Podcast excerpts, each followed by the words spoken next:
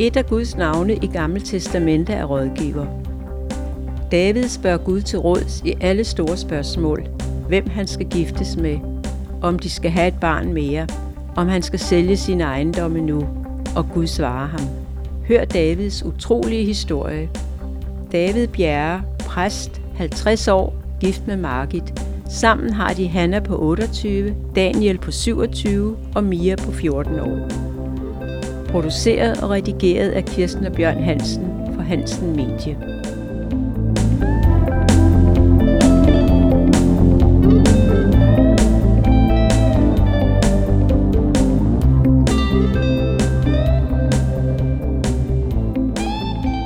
Velkommen, David. Tak. Jeg mødte dig første gang til en slags profetisk workshop, vi havde i kirken, hvor du underviste og fik et rigtig godt indtryk. Du har også talt i Københavns Frikirke, og det er dejligt, når du gæster vores stabsmøder. Du er præst i Copenhagen Community Church i København. Så jeg glæder mig til at høre din historie. Vil du begynde med at fortælle om din opvækst? Ja, det vil jeg gerne. Øh, jeg voksede op i en kristen familie, øh, og min mor og far har tre børn, eller får tre børn. Vi har en storebror, så er jeg nummer to, og så en lille søster. Og øh, det er sådan idyllisk indtil, at jeg er omkring fem år. Så bliver min mor og far skilt. Og øh, der begynder min mor at drikke. Øh, og det er så en del af, og selvfølgelig flytter fra hinanden og alle de ting. Men min mor drikker meget, øh, og meget i perioder, som gør, at jeg, det bliver sådan utryg øh, i opvæksten. Øh, meget følelsen af at starte i skole og komme hjem og ikke vide, om det var en dag, hun sådan havde drukket eller ikke. Jeg lærer sådan i, i, i min opvækst egentlig, at som jeg troede var, var helt naturligt for alle, det, det var at, at føle Guds nærvær, eller høre Guds stemme, eller have den følelse af, at, at Gud var i rummet. Det var sådan en, jeg tænkte, det var, det var det, som jeg troede alle vidste, eller, eller var opmærksom på, og fandt senere ud af, at det var ikke sådan, at alle opfattede det. Og, øh, og øh, jeg bor hos min, mellem min mor og far, sådan til tider flytter jeg hos min mor, når jeg ikke kan med min far, og eller hans nye kone, eller, og når mor drikker for meget, så flytter jeg tilbage til min far, så jeg skifter sådan meget skole. Jeg tror, jeg skifter skole 12 gange eller sådan noget. Så jeg havde et skift nogle gange, flere gange i samme skoleår. Øh, så jeg synes, skolen er lidt svær. Men jeg oplever i hele min vandring der i teenageårene, at, at Gud han er der, og at jeg mærker hans kærlighed, og at hans stemme er, er ledende til, når det er svært, sådan en følelse af kærlighed. Jeg har en flere, sådan, måske også mest, når jeg kigger tilbage, sådan områder, hvor jeg kan mærke, at, at han var der i rummet, når tingene var svære. Eller at jeg tog nogle valg, som pludselig fandt ud af, at det var Gud, der sådan ledte, og en af de ting, som står helt klare, det var som 13-årig, hvor at øh, jeg er i skolen, og, og normalt ikke kommer hjem i frikvartererne, men men jeg havde sådan en følelse af, at der er noget, der dragede mig, eller jeg skulle tage hjem. Og, øh, og, og det gjorde jeg så. Jeg tænkte, om det, det, var sådan, det var nok bare en tanke, men jeg tog hjem. Og da jeg kommer hjem, så har min mor øh, prøvet at tage livet af sig selv, og øh, ligger ude i badekarret, og har med hovedet ned i vandet. Øh, og i desperation, som uden at vide, hvad gør man, så bankede jeg hende bare på ryggen. Jeg blev ved med at banke hende, indtil hun pludselig hostede og, og spyttede alt vandet op.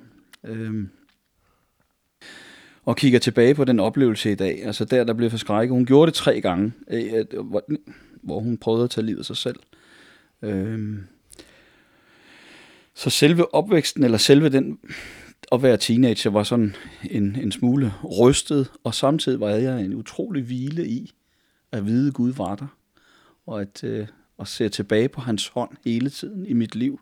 Specielt der, i, hvor hun står i badekarret. Når jeg tænker tilbage på det nu, så er det som om, jeg ser, at jeg står der, og alt det, der sker, mens Gud han holder min, sin hånd på min skuldre. Øhm, og, så jeg ved, at Gud var der. Jeg havde sådan en følelse af opvæksten. Det var, det var rigtig svært, men alligevel fyldt med kærlighed. I, øh, øh, mor spurgte altid, hvordan har du det, og hvordan har du det med Jesus? Det var hendes faste kommentar i, mi, i mit liv. Øh, øh, hun er desværre så, øh, så er, da jeg er 18 år, så, øh, så dør hun der en, en, øh, i december måned. Der, øh, der sover hun ind lige efter juleaften. Øh. Så, øh, så jeg mister hende som, som 18-årig, og bor så fast hos min far derefter.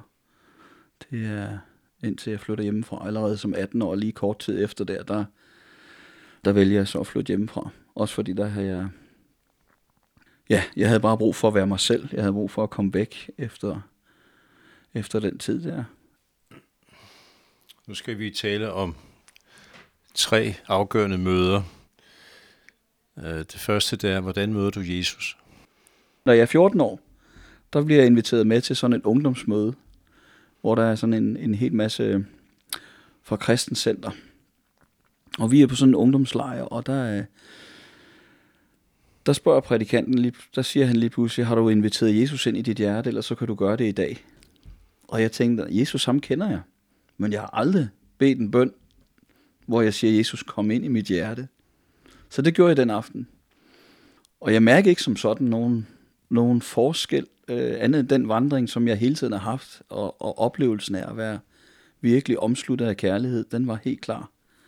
Øhm, og da jeg er 15 år, altså ikke et år efter, øhm, så var jeg i sådan en, i et bedemøde, hvor der stod en hel masse og bad øh, rundt om mig, og lige pludselig sagde vi, kan vi ikke bede for dig? Så sagde jeg, jo, det må I gerne. så lagde de hænderne på mig, og så, og så, øh, så sagde min, øh, min onkel var der, så sagde han, David, nu skal du bare bede lige, hvad der kommer til dig.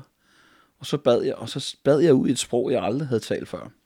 Og ikke nogen, der havde lært mig om noget som helst, men jeg talte bare lige pludselig, jeg følte sådan en, en trang til at tale ud, og at have et helt andet sprog, og mærkede Guds nærvær overvældede mig fuldstændig. Lige i det øjeblik der. Så det vil jeg sige, at ja, det er Bibelen taler om at, at blive fyldt med helligånden. Det oplevede jeg i hvert fald der. Hvordan møder du din kone? Åh oh, ja, det er en spændende historie. Vi er, da jeg er 16 år, øh, der har jeg sådan en længsel efter at blive gift, eller jeg er ikke gift som 16 år, men længsel efter at finde hende, jeg skal bruge resten af livet med. Og den begynder jeg også at dele med Gud og sige, Gud, jeg, jeg er simpelthen nødt til at, jeg vil ikke alt det her kæresteri og alle sådan ting. Hvis jeg skal være kæreste med nogen, så skal jeg, så skal jeg finde min kone. Og, øh, men jeg er ikke i nogen kirke, jeg er ikke nogen steder, hvor jeg ligesom kan se, der skulle være nogen, som, jeg vil gerne have en, der også elsker Jesus, eller havde den samme livsfilosofi, øh, og så jeg tænkte, øh, hvad gør jeg? Øh, så, så jeg hørte om en kirke nede i Karlslund Strandkirke, at der var en masse unge. Så jeg tænkte, der vil jeg køre ned. Og så vil jeg... Øh, og så bad jeg, jeg kørte på min knallert. Jeg havde fået en knallert øh, af min far. Og øh, den tog jeg ned og... Og jeg var meget lille, øh, en 15-årig var, en 16-årig var, undskyld. En 16-årig være var jeg ikke særlig, ikke så stor, så da jeg kom ned i kirken, så alle sammen skulle de deles ud i sådan nogle rum. Så, uh, så var det en af ungdomslederne, han sagde, jeg tror, du skal herind. Og så sad jeg pludselig sammen med sådan en masse små 12-13-årige drenge og piger, og jeg tænkte, jeg passer slet ikke ind her. Og så da han sådan begyndte at undervise og tale lidt om forskellige ting, så, så gik jeg op og trak i ham, øh, og så sagde jeg, Torbjørn, der var vel ikke en mulighed for, at der var andre grupper, jeg føler ikke rigtigt, at er der en anden aldersgruppe? Så sagde han, ja, det, det er der. Så tog han mig ind i et andet rum, og så kom jeg ind i et rum, hvor der sad, jeg tror en 6-8 piger, og så var jeg den eneste dreng, øh, øh, men samme alder som mig. Og så tænkte jeg, gud, er hun her? Øh, så må du bare lige vise, om hun er der. Øh, jeg var sådan meget, gud, vis mig. Øh, og så fortalte de sådan, skulle vi alle sammen fortælle vores historie. Og så var der den her pige, som hed Margit. Hun sagde, jamen jeg er fra Jylland, og jeg bor i Snested. Og øh, så tænkte jeg, ej, det, det var nok ikke hende. Hun var for langt væk. Jylland, det er helt væk. Det er, det er langt væk. Øhm, og det sluttede ligesom af, så tænkte jeg, så var hun der nok ikke. Og så gik der et halvt år. Så gik der et halvt år.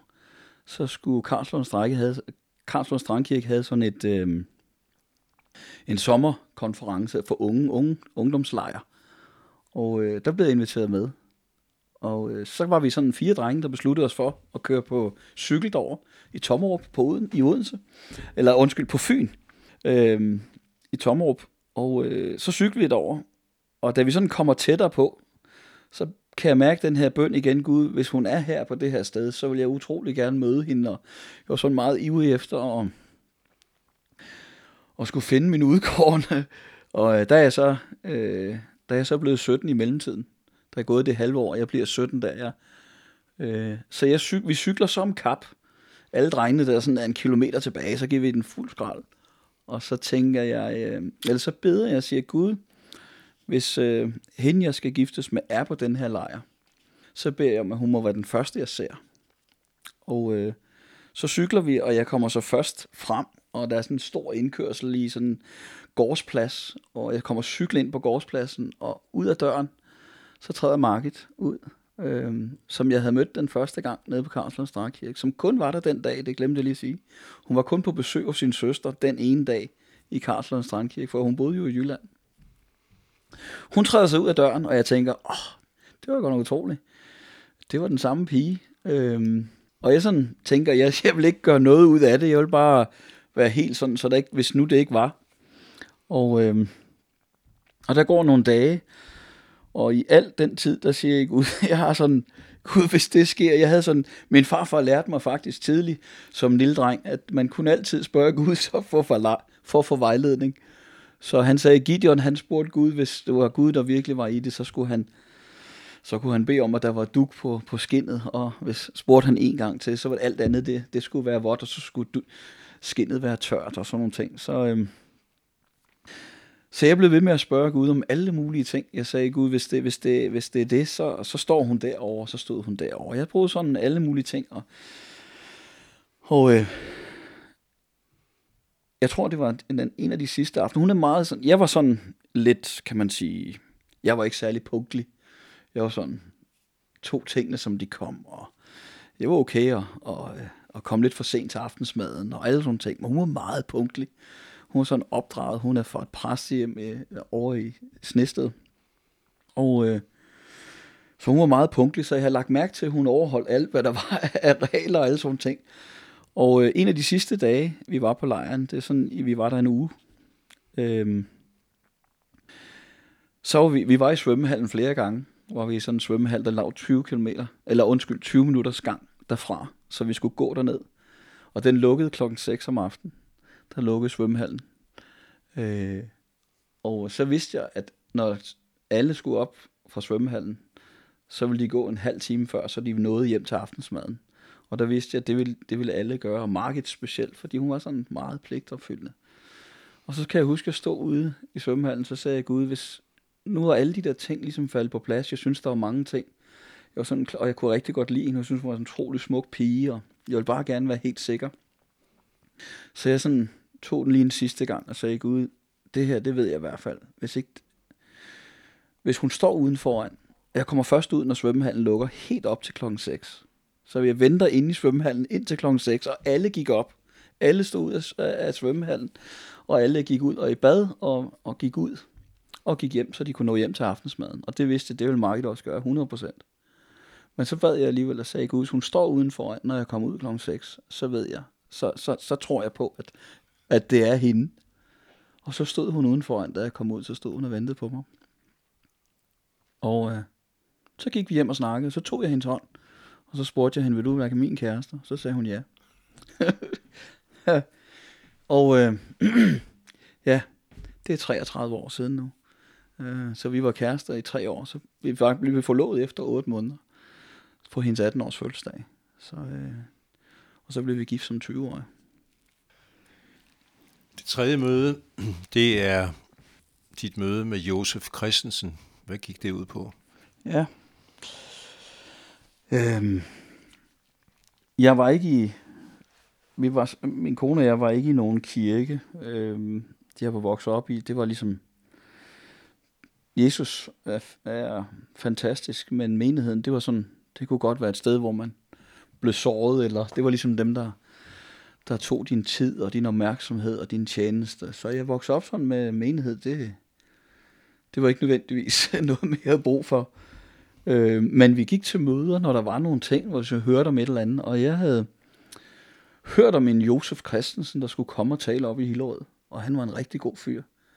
Øh, så jeg tænkte, sagde til min kone, måske skulle vi tage op til det møde, og, øh, og møde ham, Josef Christensen. Han var, var, det, var det første gang, I bevægede jer ind i en kirke sammen? Nej, det var det ikke. Altså, Markets far var, var folkekirkepræst, så vi, sådan, men, men vi, nu var Market jo flyttet til København. Men ellers så var vi der engang, når vi var der. Selvfølgelig var vi i folkekirken, og øh, øh, vi var i en kort overgang, øh, sådan i, jeg tror en tre måneder eller sådan noget, kom vi forbi kirken på Filippevej faktisk. Øhm, og bare lige øh, mødte nogle af de unge der. Men, men ikke sådan, vi knyttede os ikke rigtigt til menigheder. Og, og jeg havde måske også i opvæksten den forståelse af, at det behøvede man ikke. Altså det var, jeg havde det også fint med Gud. øhm, øhm, og, og jeg hører som Josef, vi tager op derop til Hillerød, øhm, og øh, lytter til hans forkyndelse. Og, øh, og det er første gang, jeg sådan oplever, at kærligheden flyder til et andet menneske. Sådan øh, andet end min kone. Øh, og så en mand. Jeg synes, det var så mærkeligt. Og så jeg vender mig om til min kone, og så siger jeg, jeg kan ikke... Øh, jeg har en utrolig mærkelig følelse indeni. Men jeg oplever sådan, at jeg elsker den mand, der står deroppe. Og jeg tror, jeg skal arbejde sammen med ham. Det sagde jeg til hende. Jeg tror, der er et eller andet. Øh, og så talte han, og da han var færdig med at tale, så kom han ned og satte sig ved siden af mig. Og så sagde han, jeg ved ikke, hvad det her er, men jeg oplever sådan en kærlighedsstrømmer fra mig til dig. Øh, jeg føler allerede, at jeg holder af dig, og jeg tror, vi to skal arbejde sammen. Og da han sagde det, så var jeg klar over, at det var, det var et vigtigt møde, eller en vigtig... Så jeg sagde, jeg tog en beslutning om, at alt, hvad han siger, det skal jeg bare gøre. Alt, jeg vil ligesom, der må være et eller andet Gud, han vil med ham her. Og, øh, og han havde startet en menighed for to år tidligere øh, i, i Kastrup. Og så tænkte jeg, den skal jeg ud og besøge. Øh, den skal jeg ud og besøge. Og, øh, og det gjorde jeg. Og Josef og jeg, vi, vi voksede i venskab. Øh, helt utroligt. Altså han tog mig ind som en søn, og han... Øh, og alt, hvad jeg oplevede derefter, var, var meget kærlighed til menigheden, at menighed var Guds idé, og at det var en nødvendig del af det at vandre i sit liv som en kristen, at menighed var noget, som Gud havde indstiftet, og ikke noget, mennesker havde fundet på. Øh, så, så Josef blev, blev min, min, min åndelige far. Han blev en, en, fig, en, en, en faderfigur i mit liv, som, som, øh, som havde utrolig meget tålmodighed. Fordi jeg, jeg, som 20-årig, så tror man jo, man kan en hel masse, og har hele verden i, i sin hånd, eller man, man, man tror, man ved det hele. Og jeg fandt ud af, hvor lidt jeg vidste. Og at min, min egenrådighed, eller det, som jeg havde oplevet i mit liv, var, var øh, Josef han formåede at elske mig igennem det alt sammen. Øh, og se igennem fingrene med alle de, de stolte ting, og den måde, jeg var på, og den måde, jeg agerede på. Og, øh, så, så det var en, et, et skældsættende møde for mig, for det var det, der gjorde, at jeg begyndte at elske menighed, men det var også det, der gjorde, at jeg fik pludselig en person ind i mit liv, som troede på mig på mine værste dage. Du øh, oplever en befrielse i dit liv. Hvad, hvad gik det ud på? Ja, vi har været i menigheden i en, jeg tror, en tre, tre fire måneder. Øhm, og øh, jeg havde et, ikke sådan en følelse af, at der var noget galt, men jeg kunne godt mærke, at i, mit, i min, øh, jeg havde begyndt sådan at dele min opvækst med Josef og alle de ting, som jeg var gået igennem som barn, og, og den følelse af øh, min mor, og også at de blev skilt, og den forkastelse, man føler som barn, eller man føler, det er ens egen skyld, og alle sådan ting, havde jeg også delt med Josef. Og den, øh, kan man sige, min farfars indvirkning eller påvirkning på mit liv, øh, hvad der var rigtigt og forkert, og hvad man burde gøre som kristen.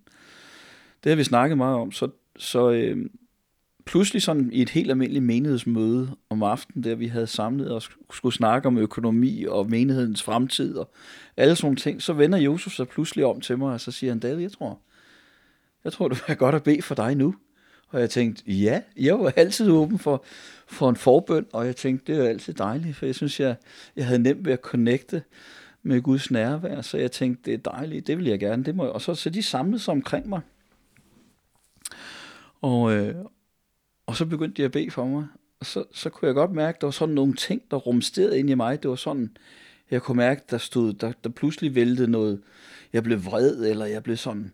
Der kom en masse følelser op, og det hele kørte som sådan en, en film af alle mulige ting foran mine øjne, og sådan ting, der var, der havde været svære, der havde været uretfærdige, og alle mulige ting. Og, øh, og så begynder Josef lige pludselig at sige, det der, øh, der skete, fordi det, det var åbenbart synligt udad til også. Og så sagde han i Jesu navn, jeg sætter dig fri for din fortid. Og, øh, og så fløj jeg hen ad gulvet. Fuldstændig. Det var som noget løftede mig op, og så væltede jeg hen ad gulvet. Øh, og så snod jeg som en slange. Øh, ligesom jeg, jeg væsede, sådan, jeg gav sådan et lyd ud, sådan, Aah! og min kone begyndte sådan, nej, hvad sker der, hvad sker der med ham, og nej, jeg lader ham være, og det, og du ved, men, men jeg kunne bare, det var sådan, det hele, det var, det var meget vrede og meget øh, forkastende.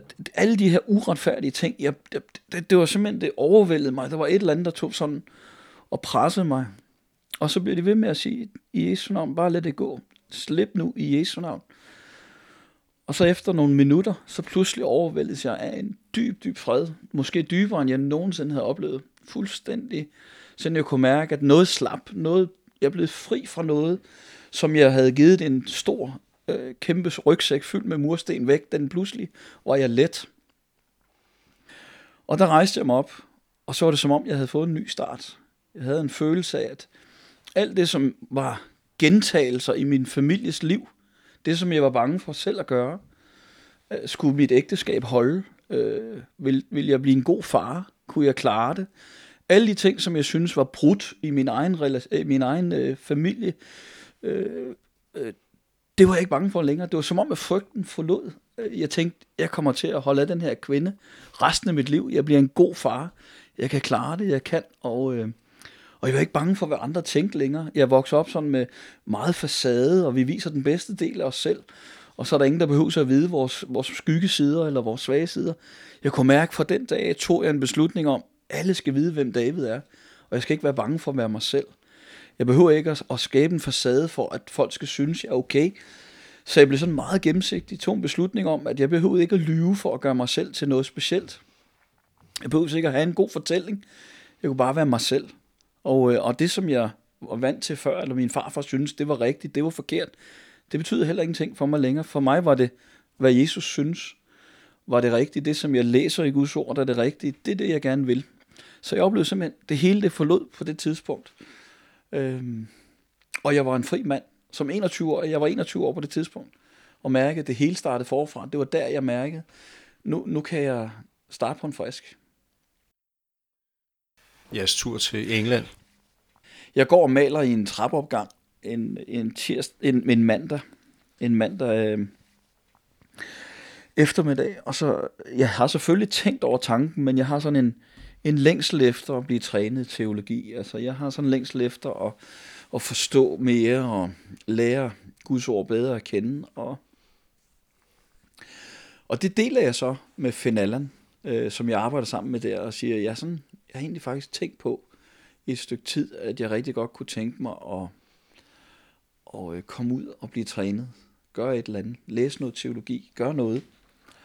Og det sidder vi så i pausen og, og udvikler lidt og tænker, hvad kunne det være? Og hvor kunne vi... Og, du ved, og vi snakker lidt om det. Og, øh, og så tirsdag morgen, som vi sammen havde gjort i en del år allerede inden da, øh, der mødtes vi med Josef tirsdag morgen kl. 5 om morgenen. Der mødtes vi for at bede sammen. Øh, sådan en halvanden times tid. Be og, og bekende sønder og snakke om livet, og om vi var, om vi var hvad vi brugte vores øjne til, vores hænder til, om vi var sådan over for hinanden, sådan kom lidt tæt ind på livet, som vi ikke bare sådan... Så Finn Allen var også med i ledelsen af han var, han var også med i ledelsen der, ja.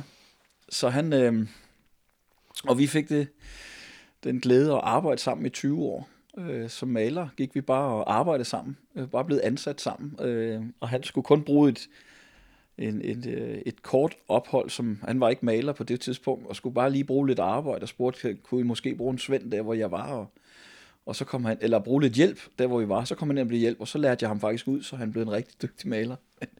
men men øh, tirsdag morgen, så snakker vi og beder, som vi plejede at gøre, og øh, så går, da vi skal til at gå, for vi møder klokken 7 om morgenen, så siger Josef lige pludselig, åh oh, forresten, jeg har noget, jeg gerne vil sige, siger han så. I går klokken 12, sådan lige ved frokosttid, der havde jeg sådan en følelse af, ligesom, jeg hørte Gud, han sagde, David, det er tid til, at du skal ud og trænes. Og jeg tænkte, det var simpelthen, det var for vildt. Og det var lige der, vi havde siddet i frokostpausen og talt om det der. Så jeg vidste bare, at det her, det er Gud. Så jeg gik hjem til markedet, og så sagde jeg til hende, øh, skat, jeg tror, vi, jeg tror, vi skal, vi skal flytte øh, et sted hen. Øh, og jeg tror, det, det kunne være godt, hvis vi flyttede til England. Jeg kendte, vi var en del af New Frontiers, og de havde sådan et træningsprogram, så jeg sagde til hende, jeg tror, vi skal flytte til England. Og så sagde hun, absolut nej. Det kommer vi aldrig til at ske. Vi har to små børn. Nej, det, det og jeg kan ikke tale engelsk, sagde hun, og du ved, hvordan jeg har det at være ude alene. Og, nej, det vil jeg ikke, sagde hun. Og så tænkte jeg, at jeg kunne gøre to ting. Jeg kunne, jeg kunne øh, fortælle hende om alle de skriftsteder, jeg kunne finde, om hvor godt det var, og at Gud han ville træne os og, og bruge min, øh, min evne til at overtale. Men jeg oplevede sådan en stille stemme igen, at Gud han sagde, den tager jeg mig af. Du skal, du skal slet ikke presse. Du skal ikke øh, overbevise. Og så tænkte jeg, okay. Og så sagde jeg også, Gud, hvis det virkelig er det, vi skal, så kan du jo også. Så behøver jeg jo ikke at fortælle hende, jeg behøver ikke at overbevise hende. Fordi hvis du overbeviser dem, så ved vi også, at det er det, du vil. Og øh, så gik der to måneder, og jeg bad kun og sagde, Gud, hvis du vil, så, så, så vil jeg gerne... Øh, så vil jeg gerne flytte til England, men du må overbevise Margit. Så jeg blev ved med sådan at bede, rør ved hendes hjerte. Så gik der de to måneder, så kom hun lige pludselig til mig og sagde, skat, jeg tror, jeg tror faktisk, det er rigtigt, at vi tager en tur til England. Og det gjorde vi så. Og boede der over et år og trænede uden nogen penge. vi havde ikke nogen penge. Øhm, vi, øh, vi kom derover, og selve studiet, øh, det kostede, jeg tror, det var 25.000 eller sådan noget. Og øh, vi havde lejet et hus hos en øh, familie, som var som en, en kirke derover havde, øh, havde, hvor hun var flyttet ind til London, og så sagde hun, jeg har lige mit hus der, det passer lige det år, der er jeg inde og arbejde ind i London, det må I gerne lege. Og da vi kom der, øhm, så gik der to dage, så kom der et brev ind ad døren, hvor der stod, der nogen, der havde betalt vores studieophold. 25.000 var der nogen, der havde betalt, ja. Og, øhm, men vi havde stadig, og vi var vildt glade, vi tænkte yes, for vi havde jo ikke pengene, vi havde bare, vi var bare flyttet over i tro. Øh, det eneste vi havde til, det var at få containeren derover med alle vores ting. Det var sådan set det. Og så havde vi øh, øh, ikke andet end det. Øhm, og så havde vi nogle folk, som ville støtte os, sådan så vi havde lige til huslejen. Og så alt det andet skulle vi, skulle vi have... Altså mad og drikke? Og... Ja, det skulle vi have tro for. Og huslejen var 5.000, og det var lige det, vi fik ind, som øh, vi vidste, vi havde fast, fast ind hver måned. Så huslejen var dækket. Og der gik også kun et par uger, tror jeg. Vi var, øh, mit studie startede en måned efter, for det, vi kom lige lidt en måned, så jeg lige, vi lige kunne falde til. Øh, så kom der et brev ind ad døren, hvor der stod, at, øh, at, jeg, at vi skulle betale vejskat, eller, eller council tax, som det hedder, hus. Det, som vi i Danmark kalder ejendomsskat. Det betaler lejeren åbenbart. Øh, hvor i Danmark, der betaler udlejeren det jo. Og den var på, den var på øh, 100 pund. Altså, og, og, og kursen var kursen var jo 12 dengang vi var der. Så det var 1200 kroner, vi ikke havde. Øhm, og så og så havde jeg sådan en indeni, pludselig sådan en, ligesom jeg kunne høre, at, at Gud han sagde, alt hvad jeg bestiller, det betaler jeg for. Alt hvad jeg bestiller, det betaler jeg for. Det kunne jeg ligesom høre, og så tænkte jeg, så sagde jeg til Margit, jeg, jeg ved, at Gud har sendt os her, og han vil også betale for, at vi er her. Vi kommer ikke til at mangle noget, mens vi er her. Så vi lavede faktisk sådan en aftale om, at fordi der var så mange ting der hele tiden, der var altid regninger, men der var ingen penge, Øh, at mandag, det hvor jeg havde fri, der brugte vi faktisk de tre måltider, som var i løbet af dagen. Dem, når vi havde ligesom børn, gav børnene mad, eller de var så i skole de der dage, men, men så brugte vi den tid, hvor vi normalt ville bruge på at spise, den brugte vi til at bede, og så fastede vi de mandage. Og bare sagde, Gud, sørg for os. Sørg for, at... Øh, så det gjorde vi den mand, da vi fik det brev der ind ad døren, og tænkte, lad os, vi lægger det i Guds hænder. Og, øh, Så bad vi, Gud, tag dig af det. Hvor skal de 100 pund komme fra? Tirsdag kl. 12, der ringer telefonen. Og så er det Maureen, hedder hun. Hun ringede, så meget huset. Og så siger hun, hej. Siger hun så, det er jo ikke fordi, jeg har mange penge, sagde hun så.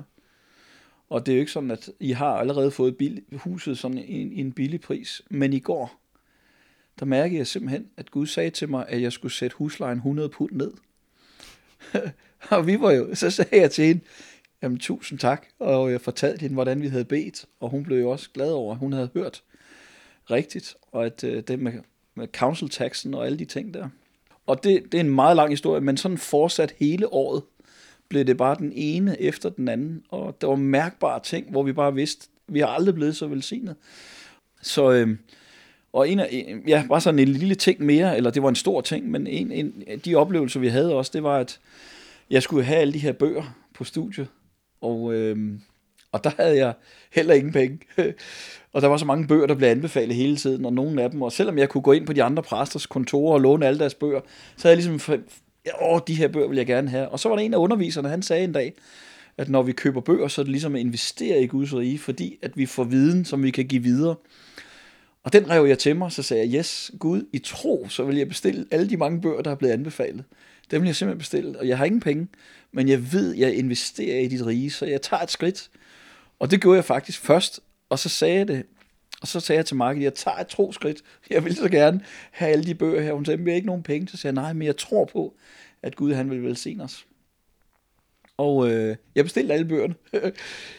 og, øh, og så kom jeg på arbejde. Øh, jeg, jeg, halvdelen af min tid var i studiet, og den anden halvdel var praktisk, sådan, hvor jeg hvor, hvor det var i kirken og at tage hånd om alle de ting og være med i en del af lederskaber, lære lederskaber og lære øh, alle de ting og det administrative og sådan ting.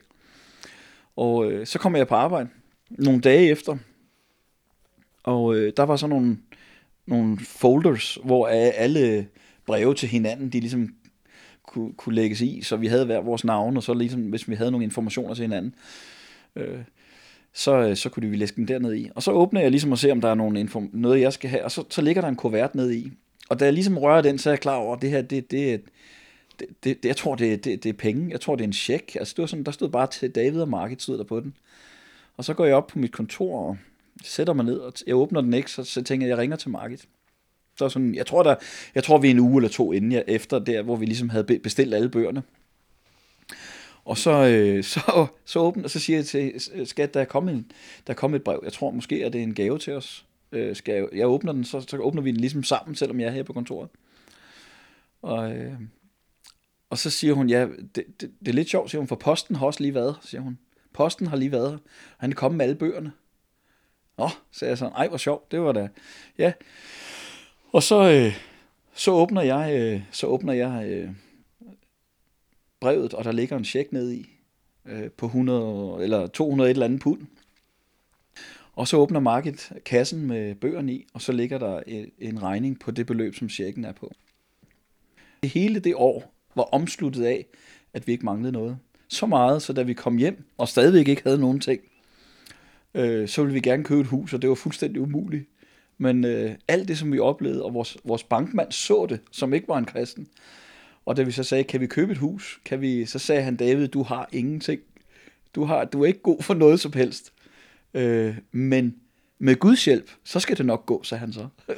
For han havde set hele det år, hvordan vi ingenting havde, og alt var blevet betalt. Så hver gang sagde han, hvad, hvad, hvor kommer det fra? Så jeg sagde, det er fordi Gud har sendt os hertil. Så jeg var meget sådan åben over for ham at sige, Gud han sørger for, for dem, han sender ud. Øh, så når du kommer hjem, så øh, hvad så? Hvordan, hvad skal I så leve af? Ja, altså vi har... Jeg havde sådan en... Øh, selvfølgelig, når man lige kommer fra bibelskole, og har, øh, så har man sådan en tro for mange ting. Ens hoved er fyldt op med viden, og, og man tænker, nu kan vi... Nu har vi sådan trosmusklen i orden. Det, nu har vi, hvis vi kunne klare os derovre uden nogen penge, så må vi også kunne, når vi kommer hjem. Og, øh, og det første var, at vi havde sådan en drøm om et hus, det var det, jeg sagde før, så, så spørger vi banken, og han siger, det, det, det er helt umuligt. Øh, men med Guds hjælp skal det nok gå, så han gav os lov til at købe et lille hus. Øh, og øh, da vi har købt det hus og sat det i stand, og han, vi fik det vurderet, efter istandsættelsen var, var, det, var det meget mere værd, så vi havde noget friværdi i huset, og så tænkte jeg, det kunne gøre noget godt. Så jeg spurgte faktisk banken om, øh, på, der, på, undskyld, på derværende tidspunkt havde Josef, Fernand og jeg, al, øh, begyndte vi sådan at tænke på markedet. Vi var, vi, Josef var murer, og Fernand og jeg kunne male, og vi kunne sådan det fleste, så vi købte faktisk noget, noget, noget ejendom sammen og satte i stand. Og havde gjort det og solgt det, og havde tjent nogle penge på det. Og det gjorde vi sådan med to bygninger først, og så, var, så snakkede vi om at begynde at gøre det hver for sig. Og det var så efter, vi var købt vores eget hus der, der går en, et, et år, det første år. Og øh, vi lever sådan set af det, at vi fik lov at købe huset. Det var helt vildt. Øhm, og så, så, øh, så køber jeg lejligheder. Så spørger jeg banken, om de vil være med på, at, at jeg køber nogle lejligheder og sætter dem i stand og sælger dem igen. Øh, fordi så kan vi ligesom holde og det, på det tidspunkt, der, var det jo, der kunne træerne jo vokse ind i himlen, altså bankerne var med på alt på det tidspunkt, så, så vores bankmand, han var bare, han sagde yes, så det gjorde vi i, i, i øh, seks år, tror jeg, seks, syv år, der, der arbejdede jeg, sat i stand, solgte, og havde nok til, at jeg bare kunne være fuldtid i kirken, og at jeg ikke behøvede så, så vi holdt ligesom økonomien på den måde, så, øh, så kunne vi tjene til dagen og vejen. Indtil 2007, hvor, øh, hvor det hele gik i stå. der, der, kunne vi, der gik det hele i stå, og så stod vi i en helt anden situation. Og vi måtte faktisk... Ja, jeg, jeg ligesom tænkte, hvad skal jeg så? Og, så, så, øh, og arbejdet i kirken var stadigvæk... Øh, var, var der stadig behov af, så jeg vidste, at jeg kunne ikke gå tilbage og ligesom tænke, hvordan skulle jeg... Så jeg spurgte faktisk, øh, om jeg kunne få tre dages arbejde i et malerfirma. Det kunne jeg. Så, så arbejdede jeg tre dage om ugen, så havde jeg to dage i kirken på det tidspunkt. Men behold så, jeg havde så fire ejendomme. Jeg havde den, vi boede i, plus, plus øh, tre andre, som jeg ikke... Øh, som jeg ikke nåede at få solgt, men som jeg begyndte at gøre i stand, og noget af det nåede jeg ikke at gøre i stand, før det hele det lige pludselig stoppede. Det var ligesom om, at håndbremsen blev trukket der i økonomien, da vi nåede til 2008, så var der så, så var det slet ikke salgbart. Jeg kunne ikke tjene noget på det lige pludselig, og det, jeg havde investeret i, fik jeg ikke igen. Så jeg tænkte, hvad gør jeg så? Og, og det var der, jeg tænkte, jamen så, øh, så må jeg lege det ud. Så må jeg lave sådan en eller andet midlertidig løsning, til, til det bliver lidt bedre igen. Og så, lejede, begyndte vi, så blev jeg udlejer. Så havde vi de øh, 12 værelser, som vi lejede ud. Det var det. Sådan vi, øh, så den, den måde fik vi det til at køre rundt, men det var, Altså, det var, det var, der kom mindre ind, end der var i udgifter, så det, det hele blev sådan rigtig håbløst faktisk øh, i, i en periode.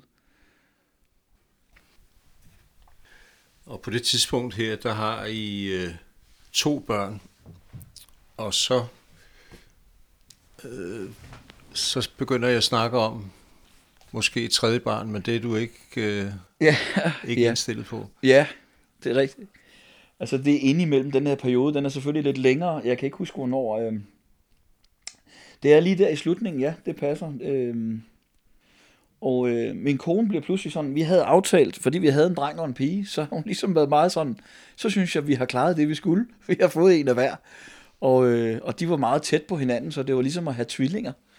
Så jeg synes, at, øh, at det måtte være, det må være det, der gjorde os fuldendt som familie. En dreng og en pige, og så var det helt perfekt. Og så begyndte min kone at snakke om, at hun synes, hun ville have en mere. Og jeg tænkte, åh, jeg synes lige det var så godt. Jeg synes ligesom, at rent sådan, de var blevet teenager, de to små, var, eller de to andre var blevet teenager. Jeg tænkte, hvordan skal vi have en ny og starte forfra? Øhm, og jeg synes, det var, det var presset, og jeg tænkte, øh, jeg er selv ud af en, en familie. Min far fik øh, fem børn mere med den nye kone. Så vi var ligesom otte børn, og øh, der var ikke meget tid til hver. Øh, så jeg havde den tænkt tingene igennem og tænkt, der er 24 timer, og jeg skal dele dem, så skal jeg lige pludselig til at dele flere timer med, med, mellem tre børn. Så jeg, jeg prøvede sådan at, at tale min kone til fornuft i den måde, og forklare hende, at jeg synes, det var det mest fornuftige, det var at, at passe på tiden. Men hun ville simpelthen ikke øh, give sig. Hun synes, at det var... Hun havde ligesom den følelse af... Og hun havde faktisk igennem årene sådan tydet lidt til mig, sådan lidt, ah, kunne det ikke være dejligt med en, en ekstra? Øh, og nu var der jo lige pludselig gået så mange år, så jeg tænkte, nu er det helt, nu er vi kommet så langt, så det var ikke øh, muligt. Men alligevel, som jeg altid gør, spørg Gud først. Jeg sagde til hende, jeg vil gerne, jeg vil gerne spørge Gud, jeg vil gerne ligesom vide, ikke fordi jeg tror, at Gud han, han har noget mod børn, han vil gerne have, vi, vi multiplicerer, og der kommer flere. Så det er ikke på den måde, men lige simpelthen tænke ud fra alt det, som jeg troede, og vi skulle, og drømme, og vil det så være at starte forfra. Så det, det sagde jeg, men, men jeg vil gerne, jeg vil gerne, jeg vil gerne spørge Gud, og, og ligesom mærke, om, om, om, om det er okay øh, for os. Og, så jeg gik en tur ned ved Amager Strand. På det tidspunkt havde de bygget den flotte nye strand dernede, og så jeg gik nogle ture der. Og så går jeg helt ned til vandkanten, og så lukker jeg mine øjne, og, øh, og så siger jeg, Gud, jeg, jeg er simpelthen nødt til at høre, hvad du, hvad, hvad, hvad er din, hvad er din syn på det her? Fordi jeg ved jo godt, at kærligheden vokser. Der er masser af kærligheden bliver med at flyde om, der får mange børn, men, men jeg synes bare, at tiden den er, den er knap, og jeg vil så gerne elske mine børn, så de kan mærke, at, at jeg er nærværende, og, og at, at, at der ikke bliver for lidt tid til at gøre det i. Fordi når flere der kommer, jo flere skal dele om det, der er. Og det stod jeg sådan i mit stille og bad, og så åbnede jeg mine øjne, og så stod der en gravid kvinde ved siden af mig. Sådan lige næsten ved siden af, og jeg tænkte, det var lidt spøjs, men sådan lod ikke sådan umiddelbart, lod mig ikke imponere og tænkte, det er Gud, der taler her. Men så vendte jeg mig om, og på vej til bil, tilbage til bilen, så mødte jeg sådan 6, 7, 8 stykker, som var gravid, og som gik med deres nyfødte børn, og den ene gik med sådan en, en lille ny, eller sådan sådan, jeg tænkte, det var godt nok. Så jeg tænkte, okay, da jeg sådan ligesom kom til den, jeg så en til, og en til, så tænkte jeg, gud, det, det er din humor, der, der er et eller andet her, jeg kan måske godt lige, jo, jeg forstår en vink med en vognstang. Så jeg tænkte, hold da op, gud, det, det, det kan lade sig gøre, og, og det, det, det var i, du, du var ikke bare sådan unge, for jeg tænkte jo meget, at det kan man, når man er ung. Altså, ikke at jeg ikke var, jeg var 34 år, så det var ikke, jeg var ikke blevet gammel, men jeg synes ligesom nu, når vi havde startet så tidligt, og havde fået øh, de to så, så tidligt inden fra vi var 21 og 22, så der var også en, og den sidste dame, jeg så, det husker jeg tydeligt, hun var nemlig en lidt ældre, som kom gående med et lille barn, og jeg tænkte, så kan vi også. Så jeg kørte faktisk hjem til min kone, og, øhm, og så sagde jeg til hende, skat, jeg, jeg tror faktisk, at Gud han også siger, at det er okay. Og hun blev simpelthen jublende glad. Og så sagde jeg, men det har en betingelse. Jeg har sådan en betingelse, det har jeg sådan altid haft sådan ligesom, Gud, hvis det virkelig er dig, så må du ligesom sætte hovedet på sømmet, sådan, at jeg virkelig, virkelig ved, at det ikke bare var en fantasi eller lidt eller andet. Så jeg sagde til hende, øhm, det skal være inden jeg bliver 35. Og der var sådan 8 måneder til. Så jeg tænkte, der er rigelig tid. Så jeg sagde, inden jeg bliver 35, for jeg kommer over på 35, så synes jeg ligesom, så, så, så, må, vi, så må det ske inden da, fordi så ved jeg, så er det Gud. Så, så er det helt på plads. Og hver eneste måned var hun ikke blevet gravid, og hun var ikke så ked af det, og blev så ked af det. Og tog en test mange gange, og hun var ikke gravid. På min 35 års fødselsdag, der tog hun en test, og så var hun gravid. Så vi vidste bare, det var, det var ligesom, okay, Selvom jeg ligesom havde stillet skoen, stolen for døren, ligesom lige prøvede, fordi sådan lige tager, jeg håbede, jeg hørte forkert på en måde, og på en anden måde, så ville jeg jo selvfølgelig glæde mig. Og, og så fik vi den tredje, som var en helt fantastisk lille pige, og helt unik. Så det var, det var det tredje barn, som har været en kæmpe velsignelse. Det var en, kan man sige, en ekstra bonus i det hele. Og alt gik meget nemmere, for vi var jo pludselig fire til at tage hånd om hende. Du har jo stadigvæk de her ejendomme, øh, og hvordan, hvordan udvikler det sig? Banken ringer faktisk op og siger, David, du skal sælge det hele. Øh, det er bedst, du sælger, fordi så ved vi ligesom, så stopper øh, øh gældsudviklingen. Og øh, der, der kunne jeg bare mærke, det gav sådan en sur ind i, at jeg tænkte, det kan ikke være rigtigt. Hvis jeg sælger det hele nu, så, så, så, så er jeg gæld resten af livet igen. Jeg vidste, Gud kunne tage mig ud af det, og alle de ting. Men jeg havde sådan en fornemmelse af uretfærdighed. Vi har været sammen i kampen, de har tjent penge, jeg havde tjent penge, vi har været der. Og nu øh, var der pludselig finanskrise, og det var hårdt. Så skulle jeg bare sælge, så de kunne få deres penge, og så kunne jeg stå med restgælden. Så jeg tænkte, det, det, først så sagde jeg til dem, det, det vælger jeg ikke. Jeg sagde til bankmanden, det, det vælger jeg ikke. Øh, men selvfølgelig, jeg, jeg løber ikke for noget. Øh, så hvis I siger, det skal jeg, så, øh, så må jeg komme op med alle nøglerne. Så jeg havde sådan en rumsteren indeni, hvor jeg totalt var, det hele var så opgivende. Jeg følte, det var uretfærdigt. For jeg synes, at jeg havde hørt rigtigt, da jeg havde købt alle bygningerne. Jeg har aldrig trådt ind i en bygning, uden at vise, uden at ligesom sige, Gud, er det her? Skal, skal jeg investere i den her? Skal jeg gøre noget? Og opleve Guds fred, Guds nærvær, den følelse af. Så jeg synes, jeg har hørt rigtigt, og alligevel blev jeg jo i tvivl. For nu stod jeg pludselig der med, en, med, med større udgifter og større gæld, end jeg havde. Jeg var blevet teknisk insolvent, fordi ejendommen var blevet mindre værd i alt den her øh, rosetur. Så jeg valgte at gå mig en tur igen, som jeg altid gør. Så gik jeg ud, og så sagde jeg, Gud, jeg kan ikke mere. Øh, og, og hvis, det er jo, hvis, hvis det er dig, så ved jeg, at du kan tage mig ud af gæld igen. Jeg har prøvet det før, men jeg ønsker heller ikke at bare løbe fra noget. Jeg ønsker ikke at stå igen og ligesom have den her følelse af at starte det. Jeg vil gerne betale hver sent, og jeg vil, jeg vil så gerne øh, prøve at kæmpe mig igennem det. Og jeg, og jeg ønsker heller ikke at, at arbejde så meget, at jeg ikke er der for mine børn og min kone. Så jeg, hvad skal jeg gøre, Gud? Så jeg råbte bare ud til Gud og sagde, Gud, du må hjælpe mig. Skal, skal jeg køre op med nøglerne? Eller skal jeg... Øh, skal jeg arbejde hårdt flere år nu? Skal jeg bare blive ved? Er du, er du, hvordan, hvad skal jeg gøre? Og, øh, og ligesom jeg sagde næsten amen, så åbnede himlen sig. Øh, der kom sådan en lille, lille åbning i skyen oppe. Det var sådan en gråværsdag. Sådan lige nok til, at der er en solstråle, der kunne komme igennem. Og den landede den solstråle sådan lige, ikke ret langt fra mig, ned i noget i buskratet, som gjorde, at det reflekterede tilbage i mine øjne. Så det glimtede ligesom, ligesom man fik sådan en lille glimt i øjet. Så jeg tænkte, det må jeg ind og undersøge. Øh, nærmest sådan en oplevelse af, ligesom Mose, han så en flammende busk, og han tænkte, han stoppede op og gik ind. Så jeg tænkte, jeg stopper lige op her og tænker, det, det må være et eller andet. Så jeg gik ind i, i buskratet der, og så tog jeg min hånd ned og tænkte, der må være et eller andet. Hvad var det dernede? Var det en kapsel eller et eller andet, som noget metal eller noget? Og så, lå, så tog jeg hånden ned, og så, så lå der en 20. En 20 kron. Og da jeg tog den op og kiggede på den, så oplevede jeg Gud, han sagde, du skal fortsætte, og du skal ikke give op. Jeg vil gøre dig gældfri, inden du bliver 50. Det, det var sådan, det kom ind i mig sådan, ligesom man tænker, men det var ikke mine egne tanker. Ligesom jeg er vant til, når jeg hører Guds stemme. Sådan, det var bare, jeg tænkte, og jeg blev så opmuntret. Jeg blev Hvor så glad. gammel var du der? Jamen, der var jo, jo, det er jo så været i, i den tid, hvor jeg lige også bliver præst og alle de ting, 2010, så jeg er lige omkring 40. Jeg bliver 41 der i 11, så jeg er 39.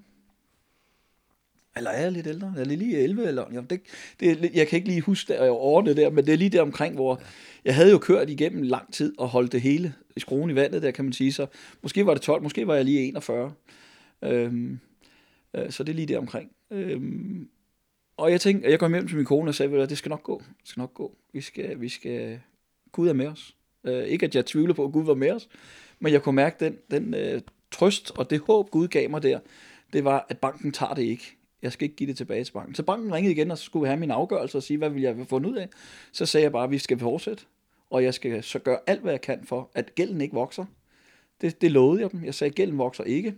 Jeg sørger for, at lejerne, at- det hele kommer til at køre, og at gælden ikke vokser, men så må I også stå med mig, sådan at, øh, og, og så får I ikke nøglerne. Jeg vil, I, så sagde han, okay, og så gik han op til den øverste, og de blev så enige om, at det var okay. Øh, så vi fik lov til at køre videre, og det gjorde vi sådan hele tiden, og det blev sådan, øh, alt blev lejet ud, alt kom sådan hen ad vejen, og, og, og vi endte med ikke at øge gælden, der kom, øh, så vi kan holde det hele kørende. Øh, og så øh, blev det bedre. Øh, tingene ændrede sig hen ad vejen, sådan at jeg ikke skulle arbejde så meget. Øh, renten ændrede sig. Så, så afdragene blev mindre, og vi havde afdragsfri lån, så det var sådan, det hele var strammet helt op til sit yderste. Og, øh, og så i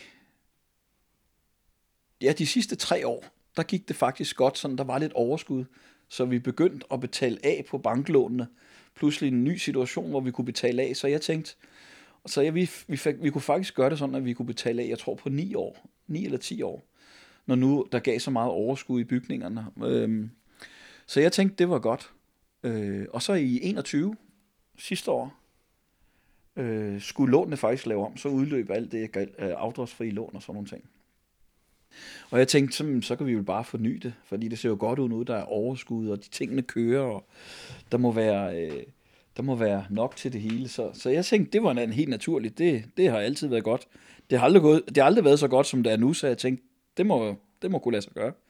Så ringede jeg til banken, og min bankmand var gået på pension, så det var en ny bank, som jeg egentlig ikke havde så meget med at gøre. Jeg vil, jeg vil gerne øh, forny, sådan at vi kan fortsætte lidt endnu, fordi så er det jo lejeren, der betaler gælden af. Så sagde de, nej, det, det kan du ikke. Så sagde jeg, nå, kan jeg ikke det? Nej. Så for at gøre en lang historie kort, så endte det med, at det, det kunne ikke lade sig gøre. Totalkredit havde ændret deres forretningsbetingelser siden da, og jeg var nu erhvervskunde og ikke var privatkunde længere, så jeg skulle over i noget erhverv. Og det kørte så en lang togtrækkeri i et par måneder, hvor de ligesom skulle prøve at finde en løsning for mig. Først så sagde banken, de ville ikke hjælpe mig, så skrev jeg faktisk til bankdirektøren og sagde, på at vi har været sammen i 25 år, mere end 25 år. Er det virkelig sådan, at når nu det sådan rigtig kniber, er jeg så ikke, har jeg ikke den samme værdi for jer som, som bank? Eller er jeg bare blevet et tal, der skal gøres op? Eller, eller har vi noget, er der en relation, vi kører? Og det kunne jeg mærke, det lyttede bankdirektøren til. Han, han sagde, det, han var glad for, at jeg henvendte mig. Han ville gøre alt, hvad han kunne. Men lige meget hvad de gjorde, så ville kreditforeningen ikke være med. De sagde, at der var, der var kun én vej, det var, at, at jeg skulle ændre på status øh, i, øh, i øh, udlejningen, som at det blev klubværelser. Øh, og det kunne jeg ikke få Københavns Kommune til. De, de sagde, at det kan det vil vi ikke. Vi ændrer ikke sådan i BBR'en og laver om på det.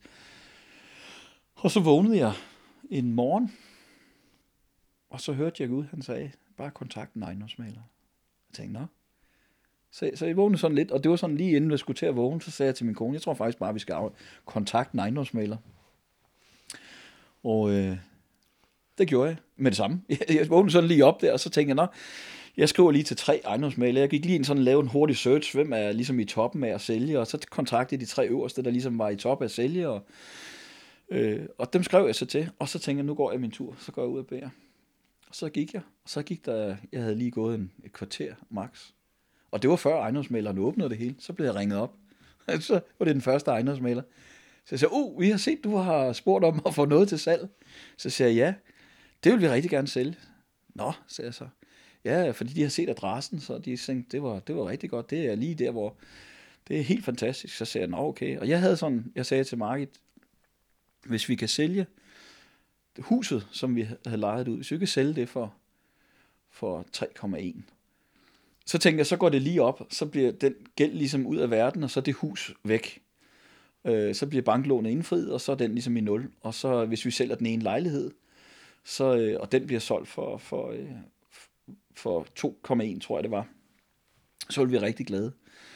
Øh, og så siger ejendomsmaleren, og jeg siger sådan, bare lige spørgende den første der, sådan, sådan ligesom, hvad, hvad, hvor ligger vi henne? Altså, har du sådan en idé om, hvor vi ligger henne? Så siger hun, jeg kan møde dig om 5 minutter dernede, og så har jeg en underskrift på 3,8, sagde hun så. Så jeg blev sådan helt, what? 3,8, det, det er meget. Så sagde jeg, det, det, ja, sagde hun så, jeg har, en, jeg har en i skuffen, der har ventet på at få den grund så vi kan stå dernede, du kan solge den lige om fem minutter. Så sagde han, jeg har lige to andre, jeg vil godt lige, jeg vil godt lige høre på de andres, øh, også de andre, hvad de har at sige. Jeg har sådan kontaktet tre, nu er jeg helt ærlig. Så det er jo meget naturligt, så jeg lige høre, hvad de siger, sådan, så de også lige får en mulighed. Øh, men hun insisterede meget på, at, at kunne vi ikke lige mødes alligevel? Kunne vi ikke mødes alligevel? Så sagde jeg, det vil jeg gerne, jeg vil gerne, vi fremviser det kan jeg godt. Og så gik der to minutter, så ringede den næste. Og øh, sagde det samme. Øj, den kan jeg sælge, og jeg kan sælge den med det samme. Så tænkte jeg, nå, og ham spurgte jeg så, som, hvad, hvad kan den så sælge for? Jeg sælger den ikke under 4, sagde han så. Jeg sælger den ikke under 4. Så tænkte jeg, okay, okay. Så jeg var sådan helt holdt op. Jeg begyndte sådan at tænke, nej, det var... Du regnede med 2,1? Jeg regnede med 3,1 for huset. 3,1. Og, og de snakkede så 3,8 og 4, ikke under 4. Øh, så det var sådan helt, jeg var helt overvældet. Og, øh, og så, så øh, ja, jeg ender så med at vise dem alle tre det. Og ham, der sådan sagde, at han, han kunne i hvert fald sælge den, ikke, øh, det var mindst fire. Ham valgte jeg, den connected med, han, det var også fordi, han kunne sælge lejligheden, så skulle jeg kun have med en ejendomsmaler at gøre, som ham følte jeg ligesom connection til. For sådan ligesom at slutte den af, fordi det er en meget lang historie, så endte vi med at sælge huset for 4,2. Så det, der blev overbudt, så de budte ind over, så vi fik 4,2, og for lejligheden fik vi 2,6 i stedet for 2,1. Så alt vores gæld blev, blev, blev betalt. Så, og det var så i 6. måned, og i november blev jeg 50. Så det var den der løfte om, at inden du bliver 50, vil jeg gøre dig gældfri.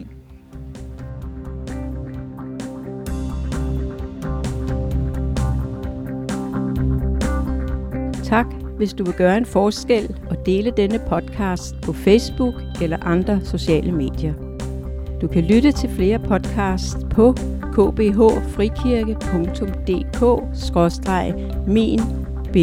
historie.